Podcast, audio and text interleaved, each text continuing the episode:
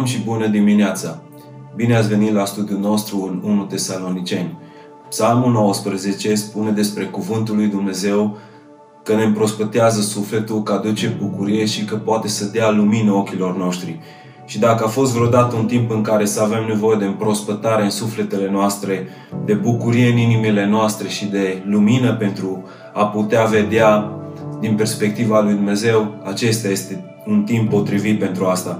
Așa că vreau să vă încurajez să continuați să studiați aceste zile împreună cu mine și nu doar să ascultați cuvintele care le spun, ci să și citiți Scriptura, să meditați la gândurile care sunt scrise acolo și dacă aveți gânduri personale să le scrie jos, să meditați la ele, pentru că în felul acesta puteți să experimentați promisiunile lui Dumnezeu, acea împrospătare, acea înviorare și acea revelație de care avem nevoie cu atât de mare disperare în aceste zile. Suntem în ziua șaptea, am ajuns în 1 Tesaloniceni 2, de la versetul 11, Pavel spune Știți iarăși că am fost pentru fiecare din voi ca un tată cu copiii lui. Vă sfătuiam, vă mângâiam și vă provocam să vă purtați într-un chip vrednic de Dumnezeu care vă cheamă la împărăția și slava sa. Amin. Vă aduți aminte că cu câteva versete înainte, Pavel face o referință la o doică. Este o ilustrație a unei mame care se îngrijește de copiii ei. Acum, Pavel folosește ilustrația unui, unui tată. O mamă le asigură afecțiunea și purtarea de grijă, pe când tatăl este cel care dă responsabilități, îi educă, îi învață despre felul în care ar trebui să trăiască. Mai ales în lumea antică, așa era văzut rolul unui tată. El avea acest rol să învețe pe copii felul în care să opereze în mijlocul culturii, în societate, să-i pregătească să fie adulți maturi și capabili să se descurce. El spune într-un fel, dacă ești copilul meu, ăsta e felul în care vei trăi și ăsta este felul în care vei acționa. Pavel a înțeles la fel cum trebuie să înțelegem și noi, ca și copii al lui Dumnezeu, ca și ucenici al lui Hristos, că suntem chemați să ne trăim viața într-un mod diferit, într-un mod nou. Așa că Pavel își ia acest rol de tată ca să educe pe copiii lui spiritual să fie așa cum mi-a chemat Dumnezeu să fie, să trăiască viețile pe care El ar fi vrut ca ei să le trăiască. Nu știu despre dumneavoastră, nu știu dacă sunteți părinți și nu pot să spun că am toate sfaturile părintești pentru voi. Dar eu și soția mea, fiind destul de noi în asta, avem o fetiță, o fetiță de 2 ani și una de 10 luni, pot să spun că ceea ce am învățat de vreme în experiența noastră e că să fii părinte implică mult sacrificiu și mai, mai ales un sacrificiu constant. Eu totdeauna am crezut că eu o să fiu liderul familiei, dar dacă sunt sincer, de multe ori, în multe momente, copiii mei par să fie la conducere. Uneori mofturile lor par să fie mai puternice decât voința mea. Și gânduri, gândurile care le avem cu privire la viitor, la faptul că va veni o vreme să se întrețină singur, să uh, facă lucrurile așa cum vor ei să le facă, că noi trebuie doar să le dăm o educație aleasă și să îi călăuzim pe, pe calea lui Dumnezeu, sunt gânduri în viitor. Și probabil ne va fi dor de acele zile de început, dar abia așteptăm să fie fetele noastre capabile să se descurce mai mult singure. Poate tu ai copii mai mari și privești spre viitor așteptând acele zile în care ei vor putea să se întrețină singur, să aibă locuința lor, să fie adulți în adevăratul sens al cuvântului. Asta e și ceea ce spune Pavel. El i-a văzut ca pe niște copii și a dedicat timpul și uh, viața lor, s-a dedicat pe termen lung să-i susțină, dar să nu îi lase în starea în care erau. Să nu zică doar, acum sunteți creștini, sunteți bine, nu mai trebuie să schimbați nimic la voi. Asta nu este mesajul Evangheliei. Mesajul Evangheliei este vino așa cum ești, dar nu ieși stai acolo unde ești. Ci Dumnezeu vrea ca noi să creștem, să ne maturizăm. Dumnezeu vrea ca tu și mine să uh, arătăm tot mai mult cum este Fiul Său. Așa că vreau să te întreb care e area în viața ta de care uh, ai tot încercat să o separi de Dumnezeu, pentru că dacă nu suntem atenți, de multe ori încercăm să stăm cu un picior în lume și cu un picior în biserică sau în Cuvântul Lui Dumnezeu, sau urmându-L pe Dumnezeu doar în termenii noștri. Sau poate dăm lui Dumnezeu o mare parte a vieții noastre, dar păstrăm ascunsă o mică părticică pentru noi. Dumnezeu ne cheamă să-i aducem totul Lui, să-i dăm viața noastră în întregime. Dumnezeu nu încearcă să te priveze de lucruri, ci El chiar îți oferă tot ce are mai bun, anume să se ofere chiar pe El însuși și vrea ca El să lucreze în tine, de aceea și tu trebuie să îi te dăruiești pe deplin Lui și să îi dai și tu tot ceea ce tu ai. Mai departe, în timp ce Pavel face acest lucru comportându-se ca un tată față de copiii lui, el folosește trei cuvinte și spune în, în versetul 11 Vă sfătuiam, vă mângâiam și vă provocam. Vă sfătuiam, vă mângâiam și vă provocam. În primul rând, Pavel spune, vă sfătuiam, cuvântul în limba greacă se referă la a încuraja, nu doar a da sfaturi, ci la a încuraja. Cuvântul este parakaleo și vine de la două cuvinte care sunt puse împreună. Para înseamnă să vii de partea cuiva, să vii să-i stai alături și kaleo înseamnă să chem înspre ceva, să chem pe cineva înspre ceva.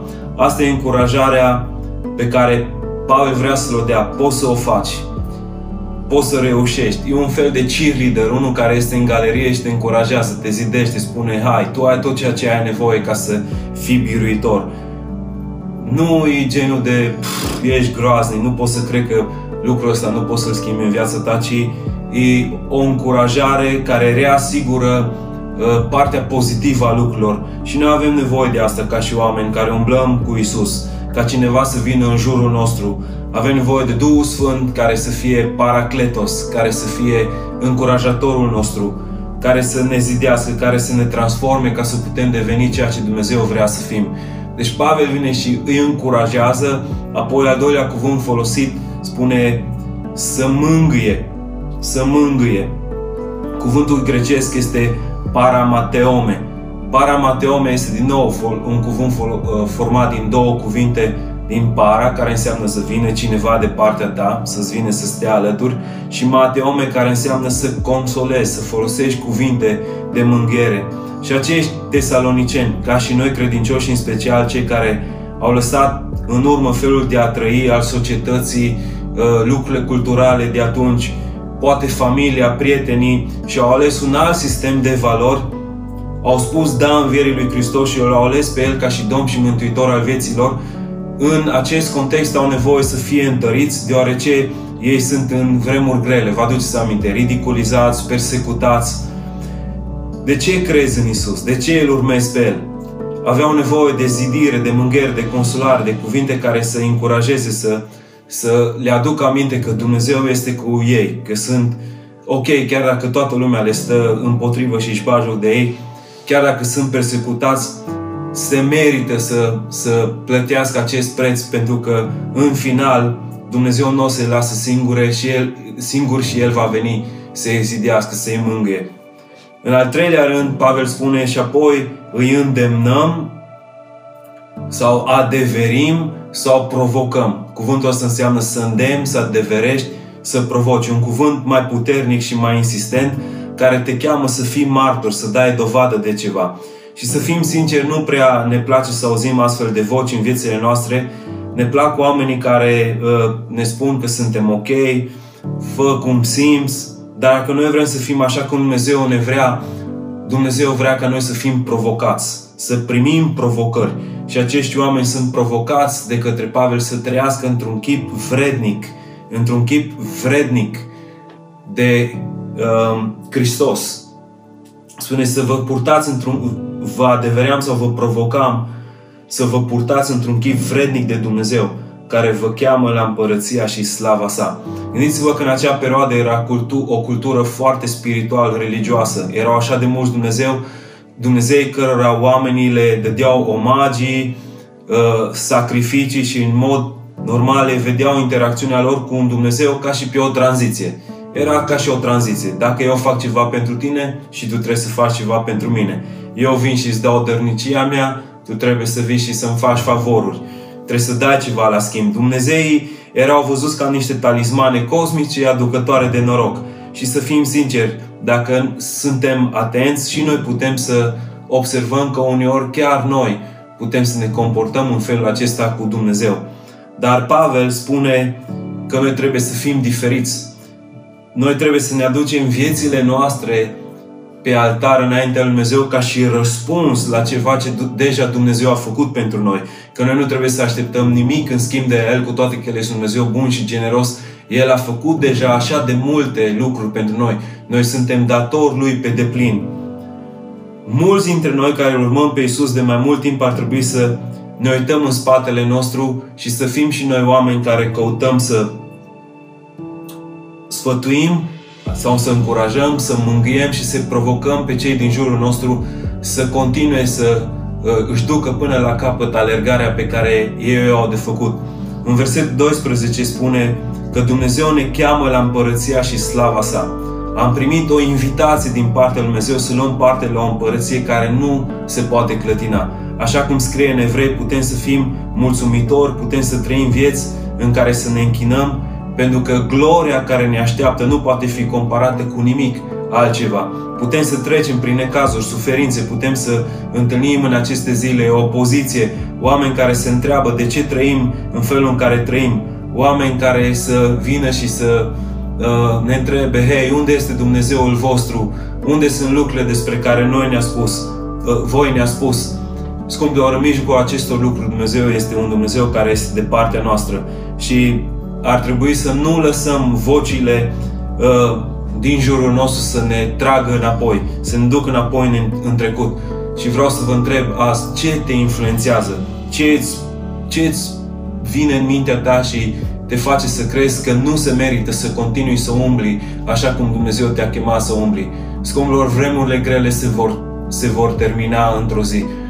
Și ceea ce noi am cultivat în aceste vremuri ne poate susține pentru întreaga eternitate. Tot ceea ce tu faci astăzi poate să fie un ecou pentru viața veșnică. De aceea vreau să vă încurajez să continuați să fiți o mângâiere, să continuați să fiți o încurajare și mai mult decât atât să începem să fim o provocare pentru cei care nu-L cunosc pe Dumnezeu. Să începem să provocăm legat de trăirea aproape de Dumnezeu, să începem să mărturisim această Evanghelie, deoarece dacă stați și vă uitați în, în cartea 1 Tesaloniceni, Cam tot ceea ce au făcut apostolii a fost să trăiască pentru Evanghelie. Cuvântul Evanghelie este în mod repetat adus în mintea oamenilor și înaintea lor pentru că Pavel și prietenul lui au fost pe deplin, pe deplin dedicați răspândirii Evangheliei. Fii și tu dedicat în aceste zile răspândirii Evangheliei, aducând mângâiere, încurajare, sfătuire și provocându-i pe cei din jurul tău. Haideți să ne rugăm.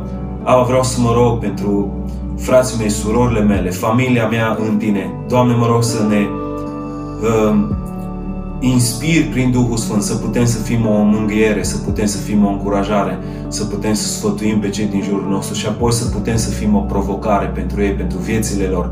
Doamne, dă-ne harul să putem să ne comportăm într-un chip vrednic de Dumnezeul nostru, știind că suntem chemați la o împărăție care nu se poate clătina, Mă rog să ne dai puterea să vorbim, să vestim Evanghelia Ta în jurul nostru și îți mulțumim că Tu ești pentru noi și că Tu ne binecuvintezi în numele Lui Isus. Amin. Amin. Ne vedem mâine dimineață. Fiți binecuvântați.